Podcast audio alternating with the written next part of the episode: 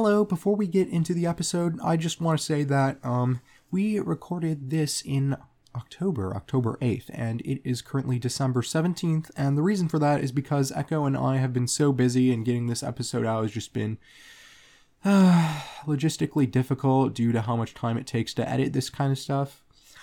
And um, now it's the holiday, of course, so we've got a break, and we can um, finally edit the episodes. So, um, Merry Christmas and Happy New Year and all this stuff, and uh, enjoy the episode. Hello, everyone. This is the Shuttle Podcast podcast. Um, I am Nick, And I am Echo. and uh, we are coming back again after a what like month and a half hiatus, I think, or maybe not actually. I don't know. It was published somewhat after we, we recorded. Anyway, we are back with uh, space news and space facts and um, astronomy at large.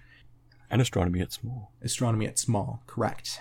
astronomy at uh, Astronomy at medium. fun sized. Yeah. Welcome to Bad Joke Central, the, hosted by Echo and Nick. Just echo. just just Echo. Yeah. Nick is a witness, not an accomplice. I host the uh, Good Jokes Central. Um, I will start Yeah, out with the first topic. So, a planet 640 light years from Earth rains iron. It um, there was a 60 day 60 day observation of the planet. It's WASP 76b, so WASP 76b. The uh, comically named European Southern Observatory's Very Large Telescope in Chile was the telescope to make the discovery. The iron rain discovery was actually made a while ago, but recently it was discovered that ionized calcium is very prevalent in the atmosphere to a degree that is much higher than expected. Huh. It is 3,800 degrees Fahrenheit, which is 2,100 degrees Celsius. I did not convert that in my head on the sun side because the planet is tidally locked. And 2,700. please? Say what? Could you repeat that number? Which one? The Celsius. 2,100 degrees Celsius on the sun side of the planet. Wow, that is over three times as hot as Venus. Wow. I did not know that. On the night side of the planet, it is 2,700 degrees Fahrenheit or 1,500 degrees Celsius. I did not do that in my head either. You really can't catch a break here. Wow. And Jeez. is that is that really hot on the night side as well? um, I mean, relative to the day side, it's not so hot. Relative to Venus. relative to Venus, it is about twice as hot, Wow, pretty hot. from what I remember. Well, atmospheric pressure in mind, it is not too hot for the iron that is vaporized on the sun side to rain down on the night side. But the question is if the iron vaporizes on the sun side and rains down on the night side, how does it get off the night side if it's tidally locked? Hmm. Perhaps it is liquid or it forms a cloud. Interesting um interesting phenomena though for sure i haven't heard of many planets that rain um rain iron also i pulled up this planet in space engine i was so intrigued by it that i wanted to see what space engine thought it looked like and where's my i had a piece of paper here okay the paper is lost um Oh, I shoot. wrote down the whole atmospheric com- com- composition of this planet on a piece of paper. And I was like, I'm going to pull out all these facts. Basically, it was 90 something percent hydrogen. Uh, the rest was helium. And then we had a tiny bit of uh, methane. Ooh. Like a fraction of a percent methane. methane. So, hydrogen, helium, methane. Not a very breathable atmosphere, but Yeah. typical gas giant, right? Screw those gas giants for not being breathable and stuff. Yeah, just big jerks. Yeah. They have so much gas they couldn't make some for us. yeah. That um that reminds me of the thing from a couple years ago about um the oh man, I don't know if it was actually debunked or verified, but um there was atmospheric data a couple years ago that uh, asserted that it rains diamonds on Jupiter. It's a I didn't know it could be a liquid. It can it be a liquid?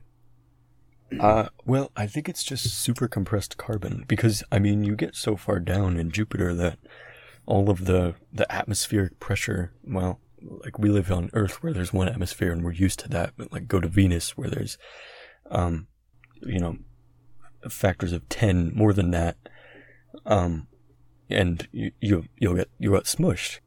That's what happened to the Mariner, I believe, um, where it landed, took a couple photos, and then smack, it's gone.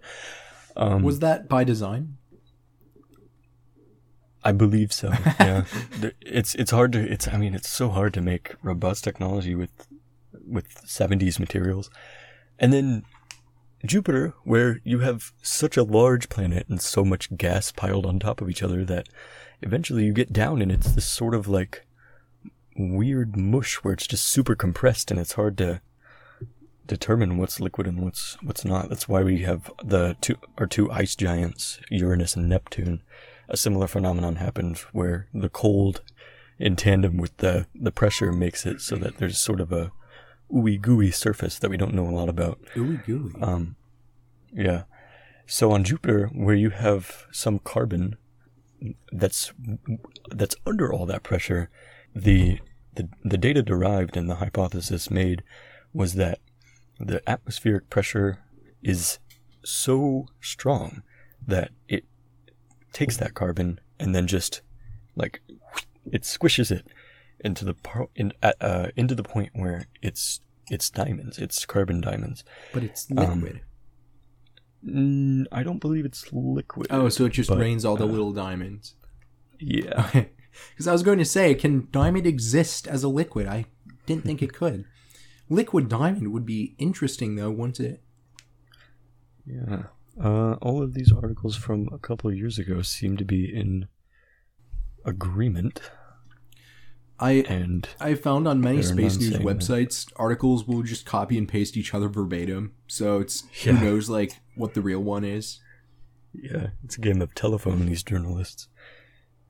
We're journaling the journalists.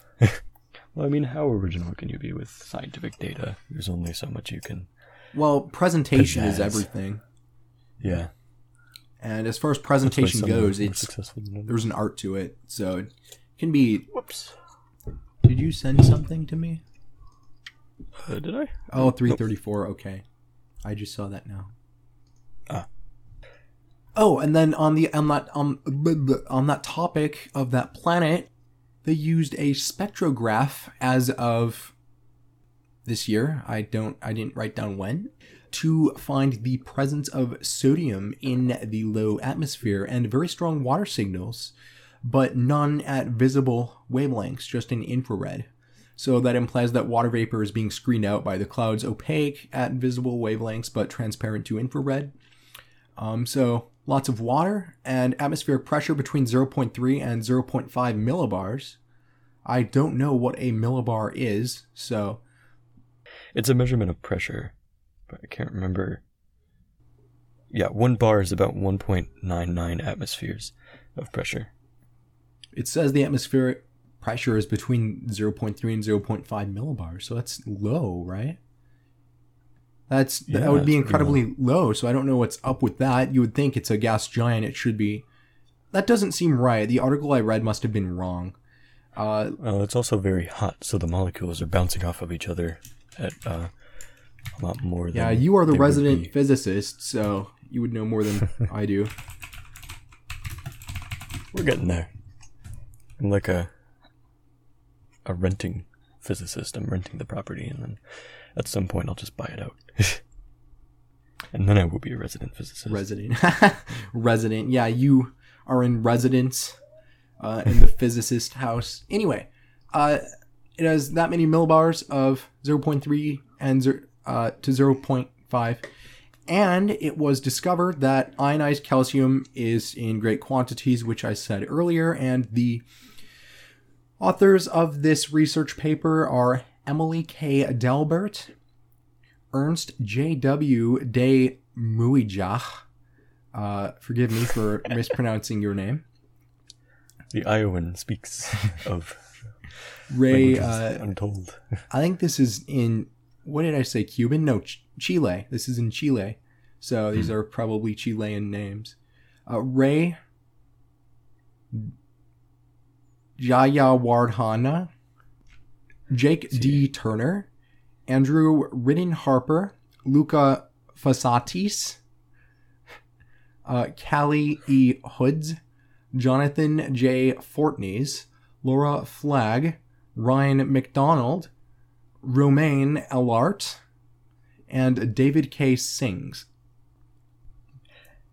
I have to admit, I've I've never seen that combination of letters before.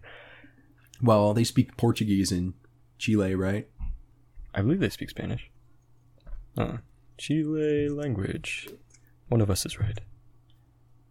Haha, it's me. Shocks. I thought Portuguese was spoken by all those South American countries. um, Brazil would have you believe that. Propaganda, yeah. Be interesting to live in Brazil. It seems like, uh, as far as developing nations go, it seems like one of the better ones. Hmm. Yeah, it, it, it does seem like a, a, a very fun place to. It's a beautiful place. I'll just say that. Yeah, all the spiders want to kill you. In beauty, of course. Yeah, at least they're good looking spiders, right? Wouldn't want to go down from an ugly one. Should I should I go with mine? Sure. After one failed attempt, the Perseverance Mars rover has collected two uh, soil samples with its drills named Montdenier and Montagnac, both of which have been found to contain salt crystals. Uh, these salt crystals were possibly formed by past water on the ancient Martian surface. This also marks the first step in the success of a revolutionary new technology, that of sample return from places with entirely different geological histories than our own Terran one. The last time we had collected samples to return to Earth was in the Apollo era, which ended in 1972.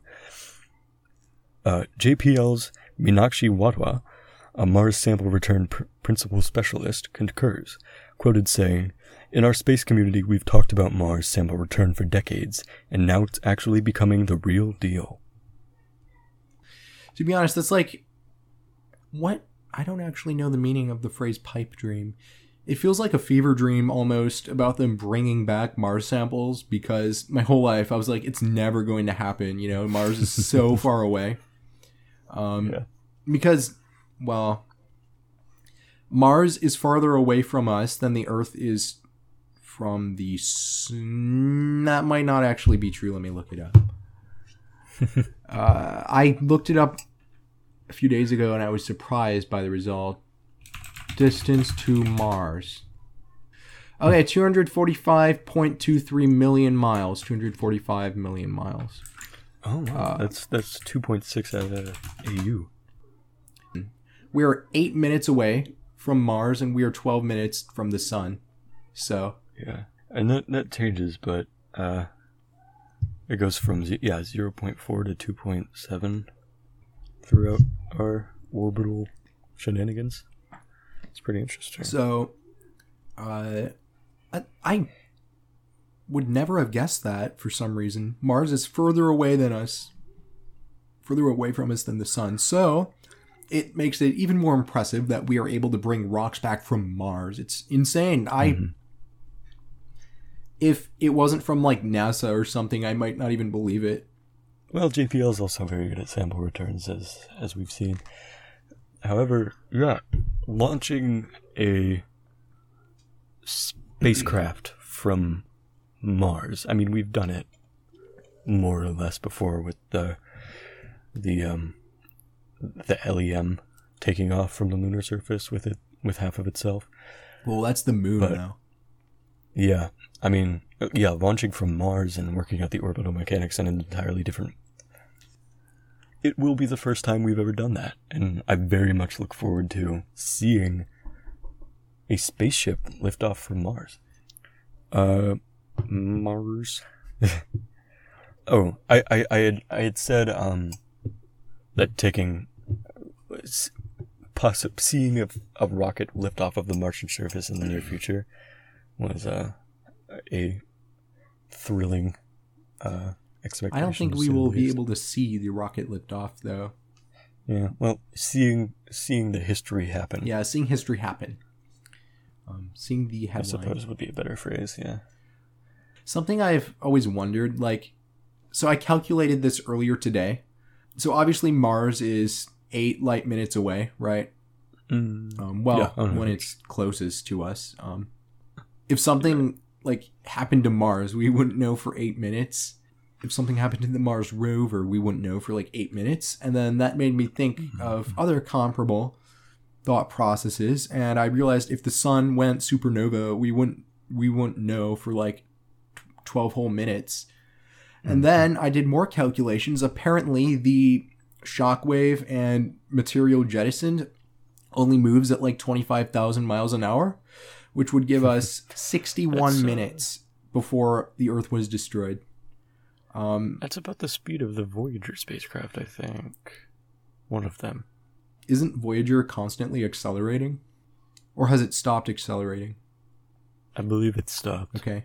If it was constantly accelerating, it would have expended its uh, fuel. Yeah. And it needs the, what is it, plutonium to run Oh, really? Plutonium. its computers. I did not know that. Why is that? Um, well, the radioactive substance has a more sustainable energy source than that of fuel cells or solar Oh, energy. Makes sense. especially when you're going so far away from the sun and you get that fun effect. So yeah, plutonium is what we use for deep space probes often, or other radioactive substances. I wonder how far Voyager will get. Is it still transmitting data? Every now and then, I believe. Um, I mean, it's currently in what we call the heliosphere. I could be I could be wrong on that. I mean, there are there are plenty of observations to be made in the heliosphere. I don't actually believe it's there yet, but there are plenty of observations to be made in the heliosphere, especially about what even it is, because there are so many things about that far out that we don't exactly understand and would like to. So once the Voyager spacecraft gets out, I, I think the hope is that there will be some way to gather data from that area of space. Um, and that, that extends out to around the Centauri system, the, the, the, the Alpha Centauri system Really? Wow. uh, or f- I, I should say four or so light years in radius. But yeah, it's there's there's still science to be done, as as as Portal Two would put it. I never played Portal 2. Oh, it's so I played Portal Portal I played Portal 1 and I loved it. I thought it was amazing. And then I got Portal 2 and it just it's a lot bigger than the first game and you can do more, but for some reason it just isn't as fun. And I had that conversation with another friend who's played both of them and he agreed with me. So it my theory is that that is a common sentiment. Although I really want to finish it so that I can know how like the story ends and how the, the lore goes.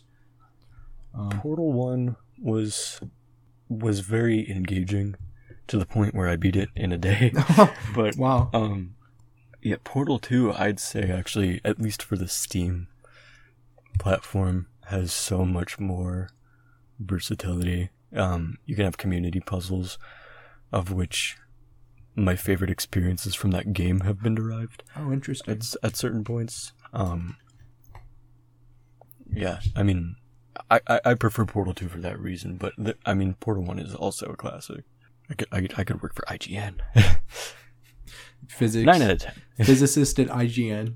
Yeah, despite its violation of some of the principles of physics that we've come to know and love, it is a very very fun game Have you watched like? because there was Have you seen those like various physics renders that people do just on YouTube? hmm yeah those are so satisfying to watch. They aren't. More so, hmm? oh they are. They are. I, I believe they are because um I mean real life you see it happen and then it, it happens like the satisfying videos in real life don't cut it for me I don't know if they cut it for really anyone else I think it's just I have a conspiracy about that where it's just a bunch of people pretending they like that thing but as far as like how Pixar was making the the falling snow animations for like in 2013 where you had this block of things that wasn't really obeying physics and then all of a sudden it does the thing that snow does you know things i, I don't want to hype disney up too much because of what disney is and what it did to one of my favorite franchises Oh, what But- did it do? Oh, Star Wars? star wars yeah Well, it wasn't going anywhere anyway. I mean, George Hmm. Lucas was done. I mean i've heard the mandalorian is good i've also heard rogue one is good The Mandalorian is not good. It every episode is a Deus Ex Machina. Um, it's that bad. oh yeah you've told me about this Shall we uh, move on? Ah there we go sure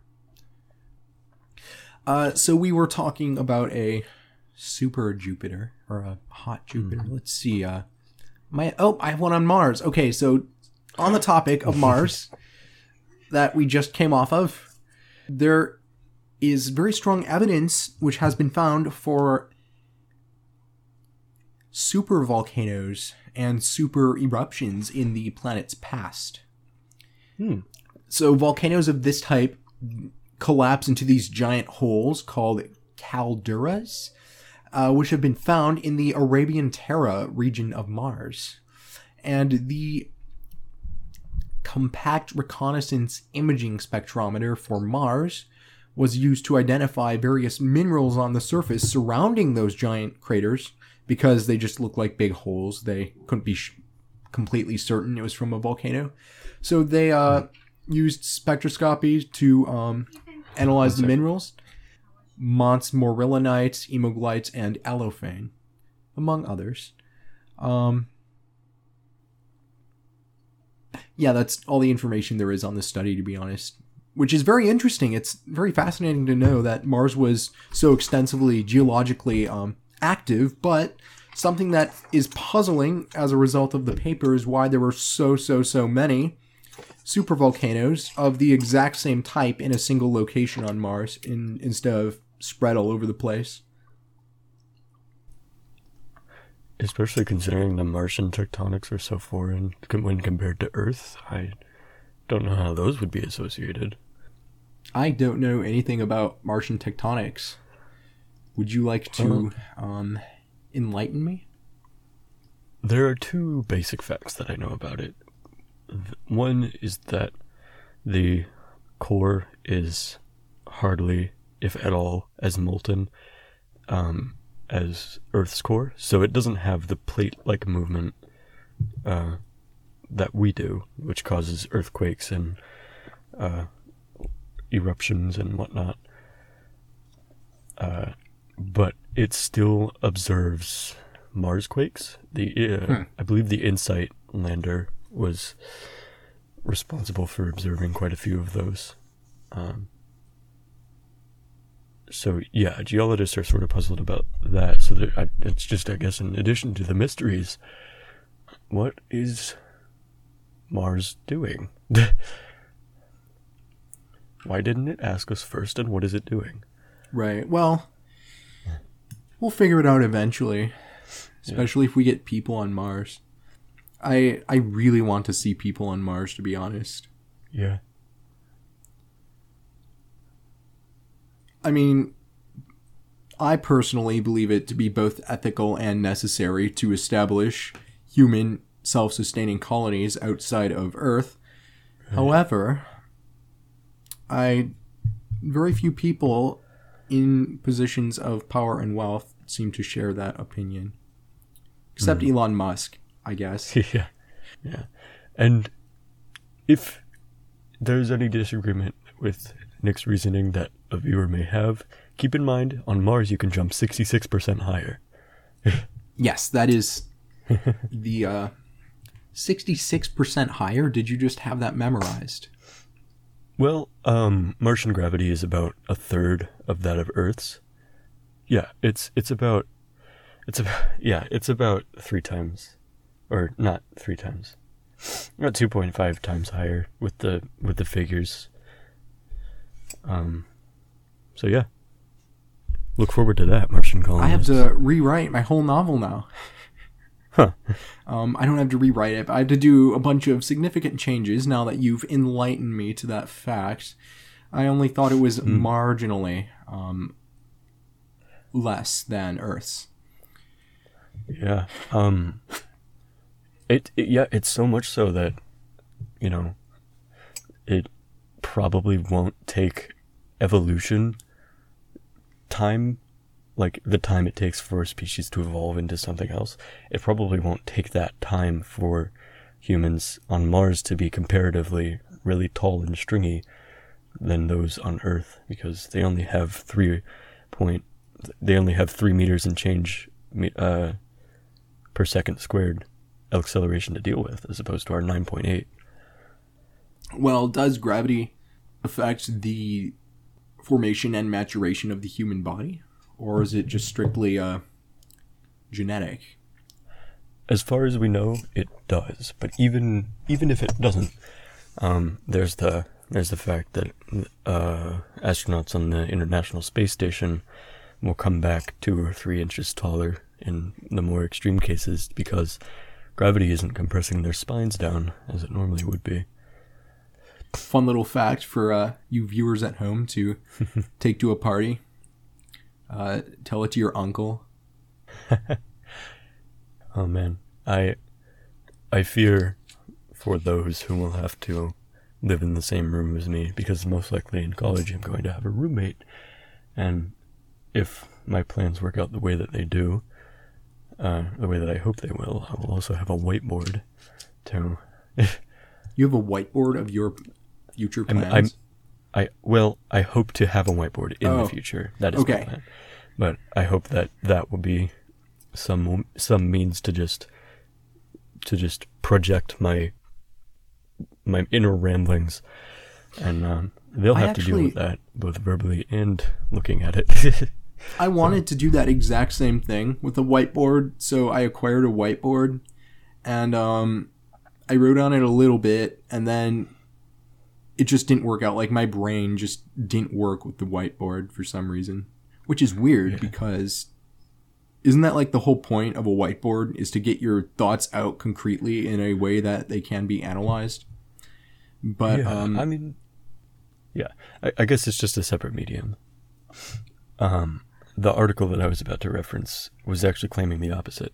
So when blackboards came around, um, when when like paper that you could have, sorry, when paper came around and like loose leaf paper and students could write on that instead of needing to use a blackboard and whatnot. Um, there was an article from a teacher. I can't remember exactly what or where, um, but it was earlier 19th, uh, earlier 20th century, where the main thesis was a complaint on how students don't know how to use the blackboards anymore. what? and All you do is write on the damn board. Well, you write on the board, and then when you scra- when you wipe it off, since you're not as acquainted with the blackboard, you you get chalk all over your hands and you make a mess, and it's a it's a highlight of the how in, back in my day we had to do it differently. So so that that means that mine was better, sort of ju- juvenoia sort of thing. Um, but as far as whiteboards go, I found yeah, I, I also struggle with just new mediums and how how to express the same say say in a coding language how to express the same program in a different syntax. I sort of that that's sort of similar to expressing your thoughts on paper or expressing your thoughts on a computer and then switching over to a whiteboard where it's there are just different different things about it So, what's the motivator for you to uh, get a whiteboard? What's the primary factor that um, inspires you to use that medium? A to get better at thinking on a whiteboard and B to get better at algebra because I know that I'll be need to be erasing erasing a lot when it comes to Oh, sure. Think when it comes to things like that. For some reason it's never been my strong suit to keep track of higher order functions. So maybe I'll be better at doing that if I get a whiteboard and I'm able to correct my mistakes more easily. would you say a whiteboard is more useful than like graph paper when it comes to higher level calculus? Hmm. I don't know. I I don't yeah, I don't really use either when it comes to um when when it comes to me actually having to graph my functions. I'm the type I'm the sort of math doer that will just draw two axes and sort of hope for the best. Um which mostly works out, especially when I'm trying to demonstrate something. The amount of things that I solve non-graphically though, especially when you get to calc and whatnot, where it's mostly just this is how something will work. You can graph it if it helps. um, I don't know. I guess it, it varies. Yeah, I, I have no idea. We were talking about Mars. yeah. I I guess we are both um not very uh never mind. I can't think of the word. Um That's all right. all right, so shall I uh have a go at a topic or would you like to?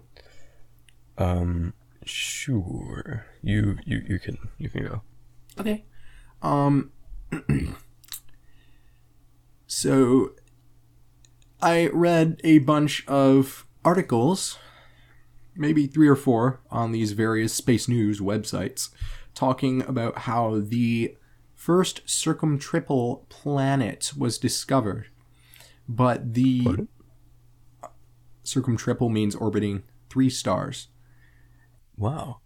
Was so curious that I actually went and read the original research paper, and it does not actually speak of discovering the planet at all. It simply says that a planet is very likely to be orbiting. So it hasn't been quote unquote discovered, it was just a way to get clicks, right? Um, Yeah. but it's very, very likely to be discovered. So uh, they used the Atacama Large Millimeter Submillimeter Array, ALMA telescope, and they analyzed three dust rings in the GW Orionis or Orionis system. Um, Orionis three dust rings with a prominent gap at 100 astronomical units and misalignments between each of the rings uh, Mm. possess a gap, a break in the gas disk, and it was hypothesized that it could potentially be from the torque of the triple star system or a planet massive enough to create the gap. Yeah. in the paper, he said for observationally motivated parameters of protoplanetary disks, the disk does not break due to the torque from a star system. They concluded that it is almost certainly a planet, but they have not seen the planet, so it has not been discovered. But it is interesting. It's a very phenomenal find. Yeah. The uh, paper was published and composed by Jeremy L. Smallwood, Rebecca Nealon, Cheng Chen, Rebecca G. Martin, Jiaqing Bi., Rio Bing Dong, and Christophe Pinte. And according to Smallwood, quote, it's really exciting because it makes the theory of planet formation really robust. It could mean that planet formation is much more active than we thought, which is pretty cool, unquote. I look forward to hear more news on the topic. Um, it would be neat if they got some photographs. I am severely disappointed with the lack of photographs accompanying space news and discoveries such as this. Yeah. I'm I'm severely disappointed with the lack of James Webb Telescope to provide these photographs. Hopefully that will resolve by this year's end. Didn't they have? I think you mentioned they had some big delay. Yeah, there there there have been numerous delays, and in fact, since you know, since oh man, the first I had heard of it was the mid 2010s, as far back as I can remember. Um, and now they're fingers crossed, going to finally put it on that Ariane 5 and have it go into orbit. That's that's a novel idea to me, though. The the fact that the gaps in disks of dust suggest a planet, I, I guess it makes sense, but I'd never thought of it, and that that's it's very interesting, especially considering that one of the first methods of discovering exoplanets was that of observing the wobble of a single star. So you could only really do that with single stars because if you if you have a planet orbiting a binary system and the stars are around each other, they don't jiggle, the barycenter jiggles, and the barycenter is not a real you know, not matter often at least. Um yeah, so you can't you can't really use that for a trinary star system, but science finds a way. That's that's really awesome. I, I like that idea a lot. I'm going to. Quite frankly, until yesterday, I did not know that trinary star systems existed. So they're awesome. Are there uh, four star systems? Hmm. I don't know. I, I would I propose that the likelihood of a multitude of stars coexisting around a barycenter would go down the more you have because very easily those could just crash into each other. Um, well, it's a big universe. Uh, the yeah the observable universe is mind destroyingly huge and somehow someone calculated that the actual universe is at minimum 250 times the size of the observable universe. So, mm. leads me to believe that at least one star system in this massive universe has to be um more than 3 stars. I mean, it's yeah. if it can be fathomed, right? If it can be thought of, surely it can be done. Yeah, there are. I I know that there are black holes which have um a mass so large that it sucks in other stars. So you'll basically have what is a planetary system to a star being what is a star to that black hole. Yeah, I've... it'll just have a multitude of things rotating around it. But that's yeah, it's not necessarily what we're looking for yeah, big big universe. Uh, for forty five billion light year radius. Um, means a lot of possibilities. I am impressed that you just have stored in your memory the size of the observable universe. Thank you. Chad moment. I think observe. All right. Did you have a topic? You a voice. Huh? Yeah. Hold on. Radius. Uh, 46.5 billion light years. So, the fall equinox came for Earth's northern hemisphere on September 22nd of 2021, along with another rather eerie cosmic surprise. Asteroid 2021 NY1 will make a pass by the planet, coming as close as 1.5 million kilometers, or a little less than four times the distance from Earth to the Moon. While it's no threat to Earth, NASA will be monitoring the space rock while it's still in the near Earth area of the solar system for utmost safety and precision in knowing the sky's exact orbit. It's a little nice gift. Uh, I wish we had instruments to look at this thing a little bit closer uh, because it's said to be about three to six times the size of the Statue of Liberty, going, um, and it's going around 30, uh, 33,800 kilometers per hour. We think as well that it's just rocky, but let me let me get a date for when that actually is said to make its pass. Oh, it passed on the equinox. I didn't I didn't spell that out for myself, but now it's obvious. Thanks, past scripter, me. So yeah, that I, I that's pretty cool. Um, that that happened. Very cool. Indubitably. Indubitably, my good sir. All right, I guess I'll say something now. Sure thing. Sorry, I didn't have anything to say. I just my brain is empty. I kind of feel bad. Um, No, it's totally fine. I I probably scripted it in a way that that would be a common occurrence because I also couldn't think of anything other than that's pretty neat. Very neat, though. Um, anyway, let's see here. Measuring the mass of exoplanets. So, Dr. Richard K. Barry is a research scientist in the NASA Laboratory for Exoplanets and Stellar Physics. Big surprise. Or, excuse me, Stellar Astrophysics.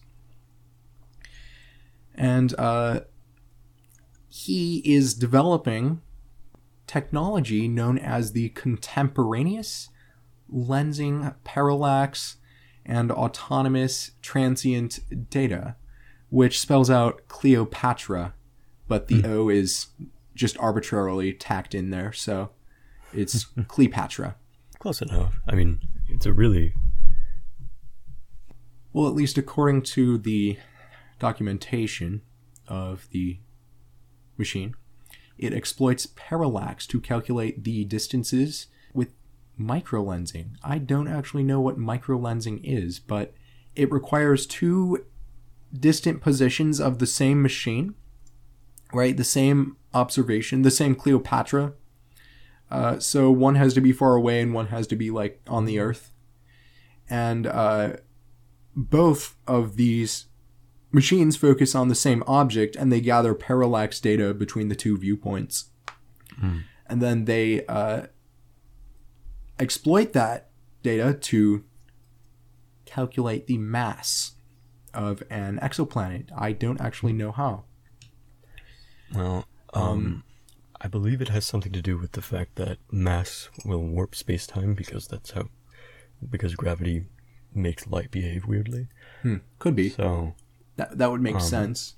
Yeah, we we have that as well. I mean, we're we're a relatively small planet compared to other things in the universe, but we have a small gravitational lens that warps light around us. Um, it's especially prevalent if you look up pictures of, uh, what is it? If you look at pictures of Einstein rings, you'll generally get big, giant objects being warped to where it looks totally Einstein distorted rings. and strange How do you write that down? it's it's awesome to look at. Definitely recommend. But um, yeah, since microlensing, that method of exoplanet discovery, I believe, relies on the same phenomenon, just for a lot smaller objects. Well, anyway, they are sending Cleopatra to Mars. It will go in orbit with the Roman mission in late 2025, so it's going to be a hot minute, but it's an interesting technology nonetheless. Yeah. Um, And accompanying Cleopatra, an AI called the Rapid Machine Learned Triage, or RAMJET. I don't actually know what that is. And the J also the J also is arbitrarily tacked in. Um, Ramjet is a method of propelled, uh, pr- propulsing aircrafts, I believe. Sorry. what do you call on something that someone that creates an AI? Is that program or is that design? Create.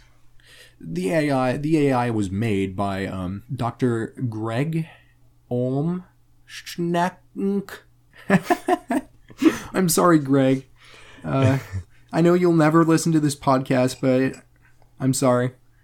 Anyway, this AI is designed to use a neural network, quote unquote, in which um, it will be fed a ton of data about exoplanets that are adrift. What do you call them? What do you call those that don't have a star system? Um, rogue planets? Rogue planets. Yes, it will. The AI will be fed a great deal of data about rogue planets, and then it will be placed on the Cleopatra device, and the AI will gather a ton of data from all the different measurements and telemetry taken by the device, and it will only send back the important data that it recognizes about rogue planets. And the goal is for Cleopatra to kill two birds with one stone and measure the mass of exoplanets and discover rogue planets, which is a completely new approach to discovering planets. And uh, if it works, we will likely discover significantly more rogue planets, which is exciting because those things are cool. Yeah, Mis- mysterious to say the least, but in in mystery. Insert end of sentence here. yeah, insert um, insert insightful commentary. I've always been fascinated with like the concept of an arcology on a rogue planet. Perhaps I might write a short story on the concept one day. I enjoy writing. Are you familiar with the concept of an arcology? You've explained it to me before. It has to do with the history of a civilization.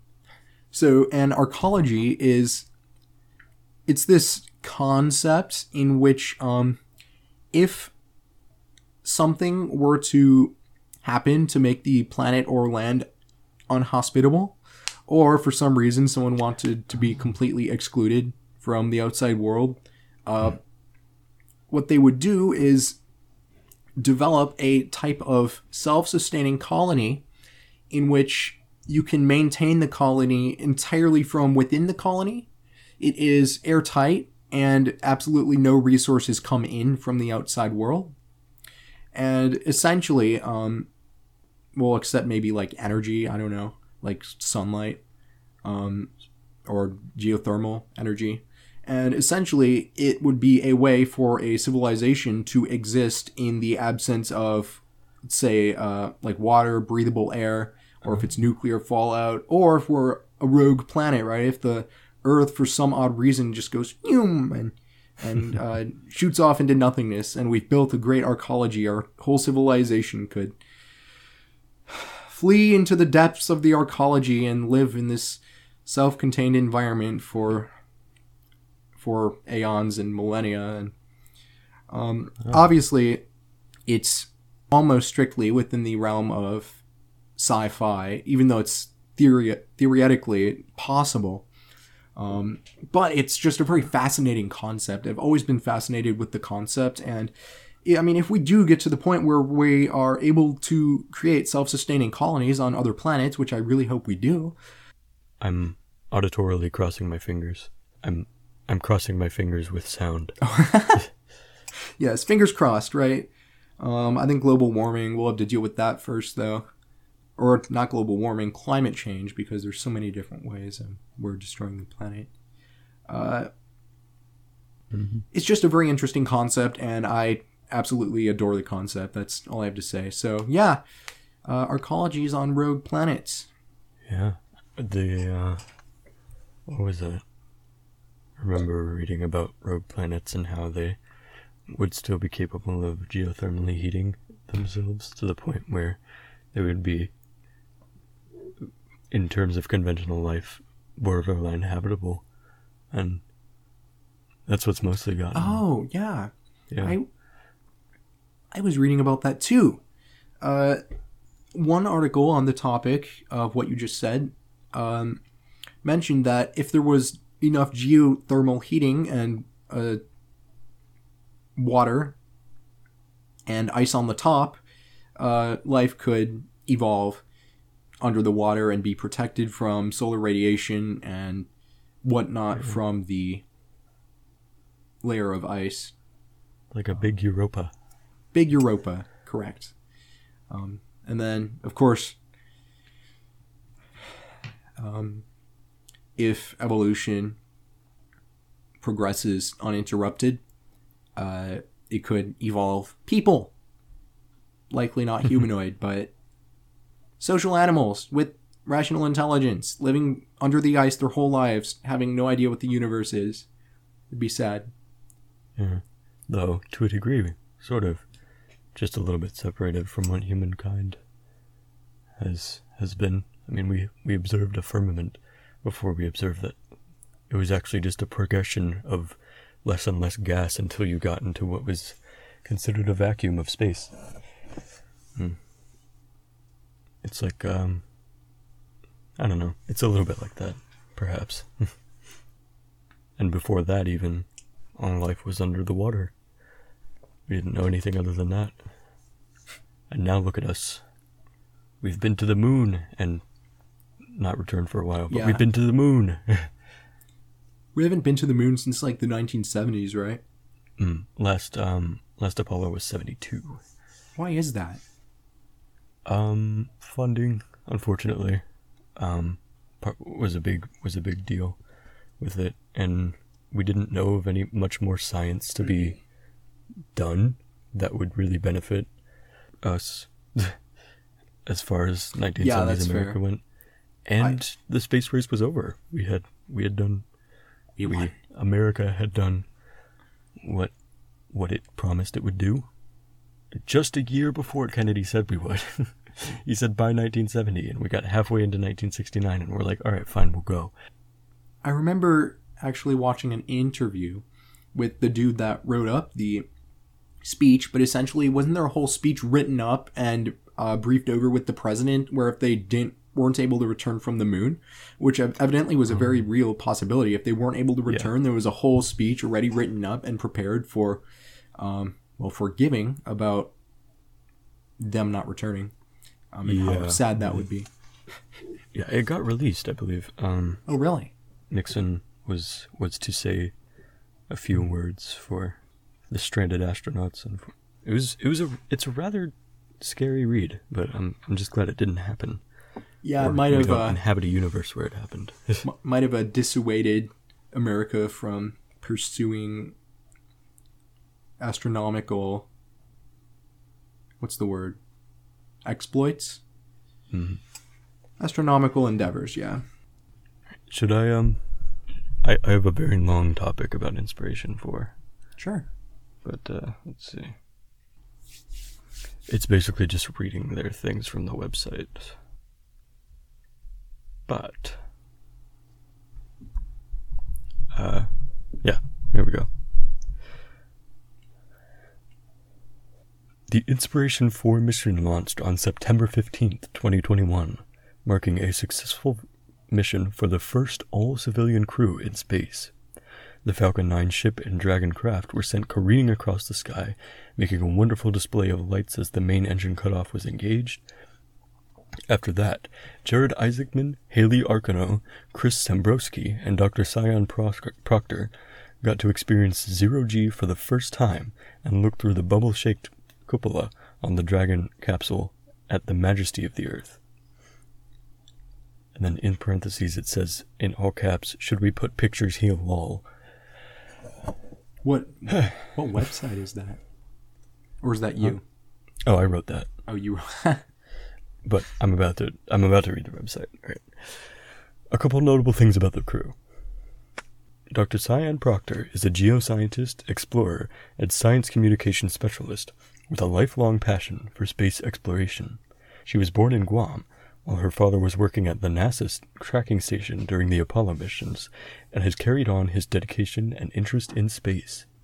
She's an analog astronaut, a person who conducts activities in a simulated space conditions, and has also completed four analog missions, including the all-female Sens- Sensoria Mars 2020 mission at the Hawaii Space Exploration Analog and Simulation HI-SEAS Habitat, as well as the NASA-funded four-month Mars mission at HI-SEAS to investigate food strategies for long-duration space flights.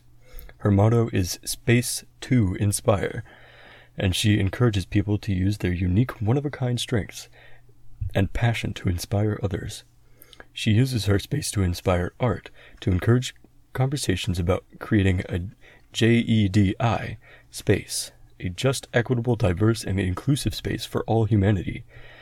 Dr. Proctor was recently selected as an Explorers Club 50, 50 people changing the world. She has a TEDx talk called Eat Like a Martian and published the Meals for Mars cookbook. Dr. Proctor was a finalist in the 2009 astronaut program. She has her pilot's license, is scuba certified, and loves geo-exploring our world. She has been a geoscience professor for over 20 years at South Mountain Community College in Phoenix, Arizona, represent, and is currently on reassignment as the Open Educational Resource Coordinator for the Maricopa Community College District. She has a bachelor's degree in environmental science and a master's degree in geology and a PhD in curriculum and instruction, Huh. science education. That's an odd uh, combination for an astronaut. Although, did you say she wasn't actually. She didn't pass the program? Uh, she was a finalist A final. Uh, but I don't believe so, yeah. But now she's a real astronaut, or at least a civilian astronaut. That's an odd combination for an astronaut. I mean, environmental science makes some sense, I suppose, but it's.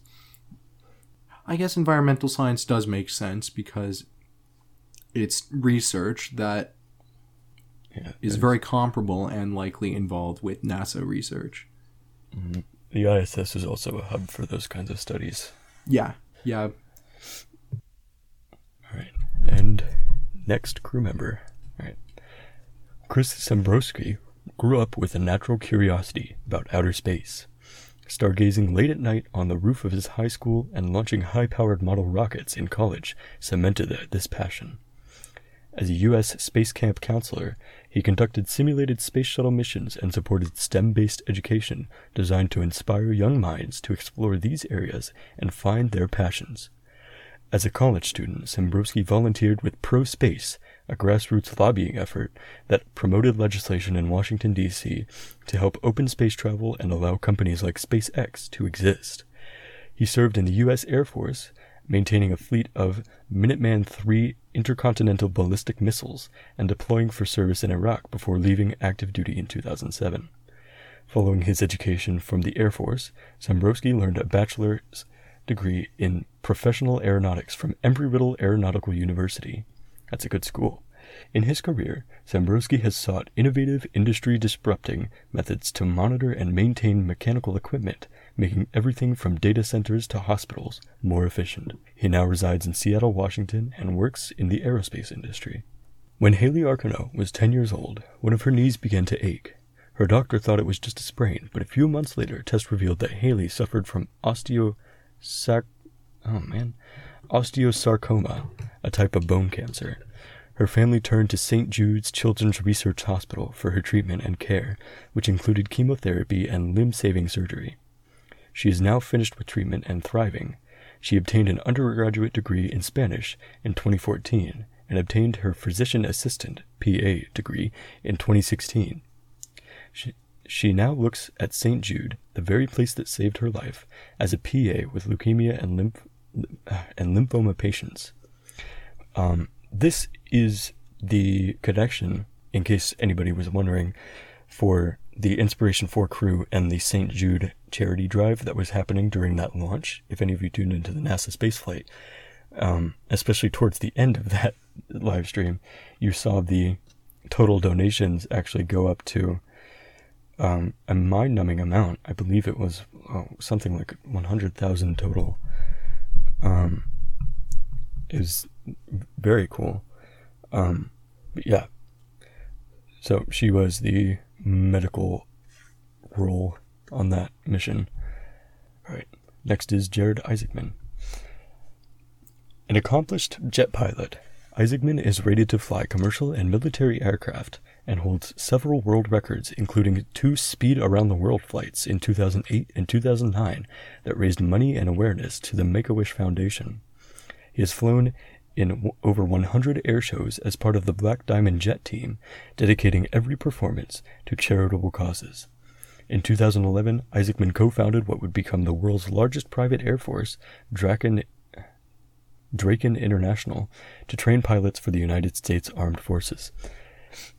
These, especially with Dr. Proctor's f- finalism in the, na- the astronaut program, while these are civilian um, flyers, these are exceedingly exceptional f- people. I, I, I, I read this and my jaw just continued to drop a little bit lower each each word. Like I, I'm I'm surprised that these people aren't already, you know, human of the year. I know. for some of them, it's these these are crazy exceptional people. There's a lot of accomplishments behind them, and oh man, no, I misremembered something. Yeah, uh, I don't know if there's much more to say. I've also expended my voice quite a bit on reading that, but it's it's just practice for reading Yeah. more. Hopefully, that will become a semi-professional thing. Anyways, congratulations to the Inspiration 4 crew. It is nearly a month late, I'm aware, but um well, probably over a month late, but um that is crazy. And a lot of people I concur with this sentiment. A lot of people were saying it it, it truly ushered a new type of spaceflight, if not an era of spaceflight. Um you know, it this is really cool. it's awesome. It is. Um, civilian astronauts. Congratulations to. What did you say it was? Inspiration? Inspiration 4. Congratulations to Inspiration 4 and everyone involved. If anyone deserves it, it's these people. All right. Well, that was all that I had scripted, unfortunately.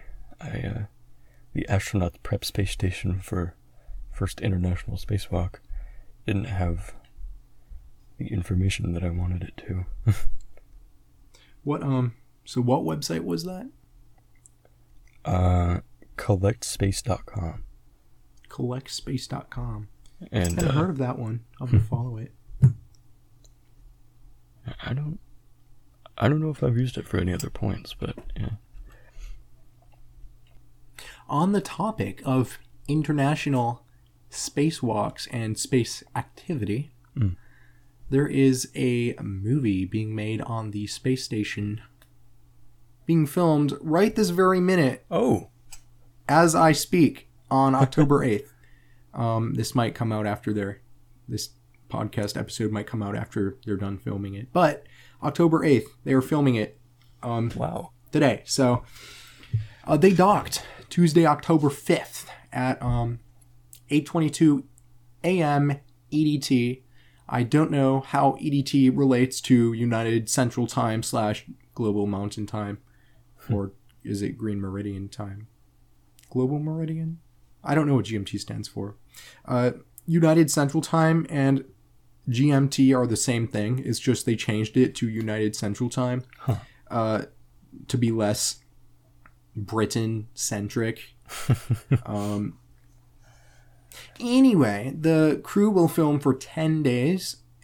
Interestingly enough, so these are all civilian astronauts, and as they approach the station, the auto. Uh, uh, as they approached the station, the auto docking system failed, and they had to, Uh oh. they had to dock manually. Jeez. But thankfully, these civilian astronauts trained for it. So this, Yeah. I mean, the actor and producer managed to dock manually. I am se- se- severely impressed by that. Um, the movie is about a doctor saving a cosmonaut, and the working title is The Challenge. Hmm. It's in Russian, though. I mean, it's a Russian actress and a Russian movie. And it's somewhat of a PR stunt because I can't remember if it was the director, but someone in charge of the movie, uh, perhaps the writer, um, said that one of the intentions of the movie, besides making a good movie, is to renew Russian people's interest in the space program because Hmm. the population's interest in space has waned over the years. Yeah, well, I I remember uh, in a previous episode doing uh, a spiel on a similar instance in China. That, that movie was part of a PR stunt or part of a means to get the people interested in space. Interesting. Yeah, uh, I I will. I would like to watch this movie. Of course, It seems very of course, it might not work if it's a bad movie. Yeah, And that's um, true. I don't know how well a person can act without being sufficiently acclimated to zero gravity. Don't you feel like horrendously ill for the first week? Uh, it varies from person to person, but it definitely is sort of a dizzying sensation because your cochlear fluid doesn't have a a frame of reference for down. So it's just sort of bloop bloop bloop all, all around in your ears. Bloop, bloop, bloop. Isn't it called space adaptation syndrome? I don't know. I believe that's the clinical term for it. Um, yeah, and these actors won't be, and other relevant people regarding the production of the movie won't be um, acclimated. So I question how good the acting is going to be. I am definitely going to watch this movie, even if it's in another language. I will. I really hope it has subtitles. I will learn conversational Russian for this movie. Yes, I will learn Russian for this movie. I, I will even rent it and not watch it on a sketchy website if I must, just for the subtitles. Though, yeah, I suppose I, I must say the same about the Chinese movie. I never watched it. Oh, I have about I have about thirty minutes. 30 minutes. Yeah. I have how many points? Oh, let me let me check how many points I have. I have one point left. Oh, How many do you have? uh, zero. Zero. Okay. Busy quarter. So, change of topic. Um, new topic. The winds in Jupiter's red spot are speeding up significantly. Hmm. And the red spot is becoming less elliptical and more circular. And based on previous data, it shouldn't do that. So, we don't actually know why. And there has been no breaking off of the red spot. Like, it has been as observed at least once that a section of the a small section of the spot will break off and make its own little eddy for a short while. And there has been no breaking off and it's getting circular and speeding up for some reason. Hmm. The circularization of the great red spot can't be explained by changes in the horizontal wind shear of the surrounding environment the velocity fields suggest no long term trend in the static stability inside or outside the vortex.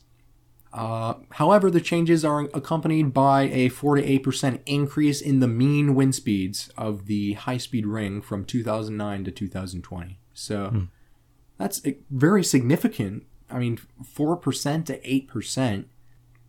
It's kind of scary. I mean, if the red spot is changing so significantly, it makes me wonder if it's going to disintegrate after being around for so many hundreds of years.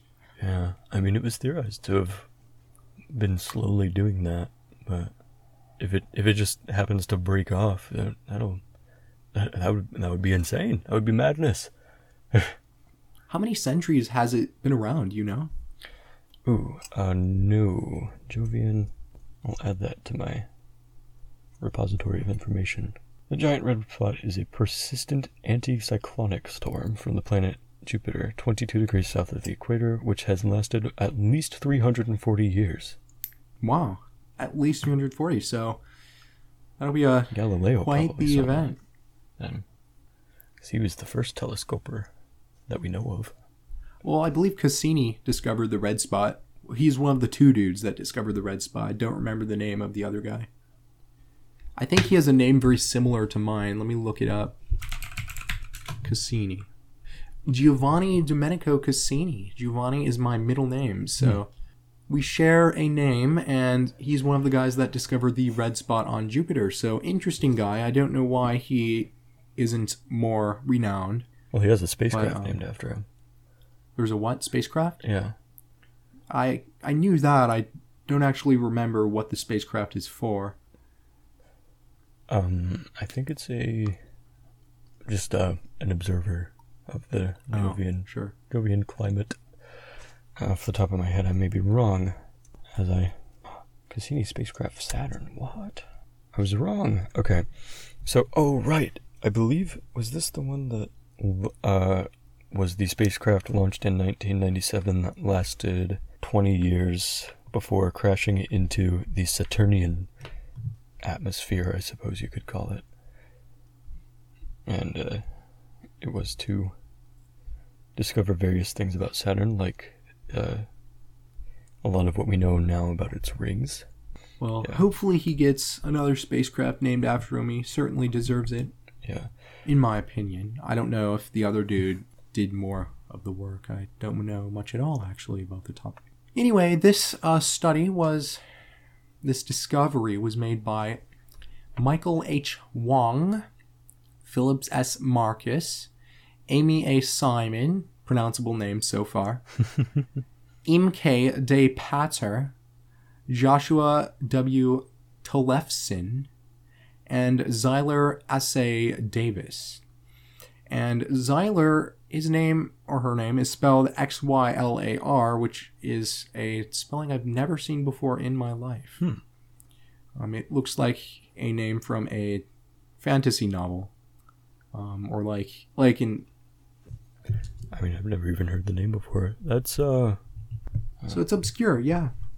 the Jup, the Jilvian red spot has been a part of science classrooms for 340 years, and at some generation, there will be a time when children do not learn about the current Jovian red spot, but rather the past Jovian red spot. And if this is that moment, then that will be very interesting to see how people react, to say the least. It might actually make headlines in the actual news and not just those astronomy news websites. that would be interesting. Although, to be fair, actual news is going away and people just use various websites that all try to do the same thing. Yeah. Um, The information age the information age. slowly shifting away from cable. cable. My gosh. I can't believe that technology has progressed the way it has. It's so weird. Mm. Like all the technology that I had from like the 90s and early 2000s just seemed so permanent when I was a kid. Yeah. Like this is the way technology will always be and then it's just changed so much that none of it is the same. Yeah. We used to have uh, a VHS collection, and now now all of those titles and more are just on one streaming service. Did you ever have one of those like I'm sure you did those uh so it was a special machine that was solely intended for the rewinding of VHS tapes and you put the little tape in and it rewound it super fast. no, Did you we ever have one of always, We always just put it in the machine and rewound it from there. Oh. Um well that machine was so fun. I would like deliberately unwind VHS tapes just to put it in the machine and watch it go. That was Huh. so much fun. I had my own VHS player as a kid. It was in my room and I had a little TV. And um, I had a Nintendo 64 connected to that TV and I played Zelda Ocarina of Time Ooh. with as much of my free time as I could. And uh, eventually the Nintendo 64 dematerialized because I did not do my school. And Oh. I never got it back, so Hmm. um, sad. Yeah. Oh, I never got it back in my room, that is. I no longer have a TV, and the process of connecting my Nintendo 64 to my computer monitor would be messy and extraneous. Well, you only need. Did like, you ever what, play the three 64? Mm, No, my friend had a GameCube that was about as far as it went for retro gaming for us. Oh, We I don't even we- consider the GameCube retro. I consider that to be like the same era right, as the yeah. Wii, to be honest. I mean, I suppose it was, but yeah, that's that's about as much as I have actually like as far as a console that was sold around the same time that it launched. Um, that's as far back as it goes. But we would play melee for hours on end. I played all the retro games, so I had like the original Smash Brothers and Ocarina of Time, and I had some racing games for the 64 that was so much fun. Hmm. I played the uh, Sega Genesis. Do you are you familiar with that? oh yeah, I um, it was uh, what was it trying to compete with? It was trying to compete with the 64, right? Super Nintendo. Oh, oh, oh! I'm thinking of the Saturn, aren't I? Are you thinking of the Dreamcast? I'm thinking of the Dreamcast. I thought of two different things that were wrong right, yeah. Yeah, yeah. The Sega Genesis is just the Sega uh, Super Nintendo, so it's like like those pixelated graphics and stuff. But uh, there was a Sonic the Hedgehog game on it, and it was really fun. I Mm. played that all the time. Um, yeah, that was my childhood. Just all those retro games that cost a ton of money now, unfortunately. Jeez, yeah. So that that's the end of the episode, then, right? I suppose it is. Thank you for listening, everyone. I hope you had a great time. Uh, and I hope that your next two to four weeks in between episodes, it goes well. Assuming that we don't take like two months. yeah, two to eight weeks. Yeah, two to fifty-two. So join our Discord server and follow our Twitter. Um, the Discord server and Twitter will be in the description. I don't actually know how all that works. Echo does all the magic with the uh, various websites, and I'm internet boy. he is the internet boy, and I am the uh, whiz kid, the tech whiz when it comes to uh, editing the audio. Yeah. Although it was quite a challenge trying to splice together all the audio clips from last time, but this time we only got it done in two takes. So hopefully it'll be easier. Yeah. So In case you have any doubt in your mind that Nick is not the whiz, uh, listen to the episodes. I'll tell you that there's one that I've edited.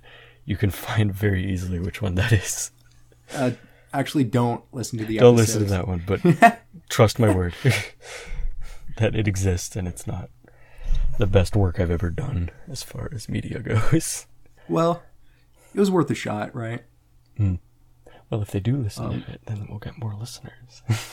Thank you for listening, everyone. Yeah. Thank you for listening. This is Nick and Echo signing out.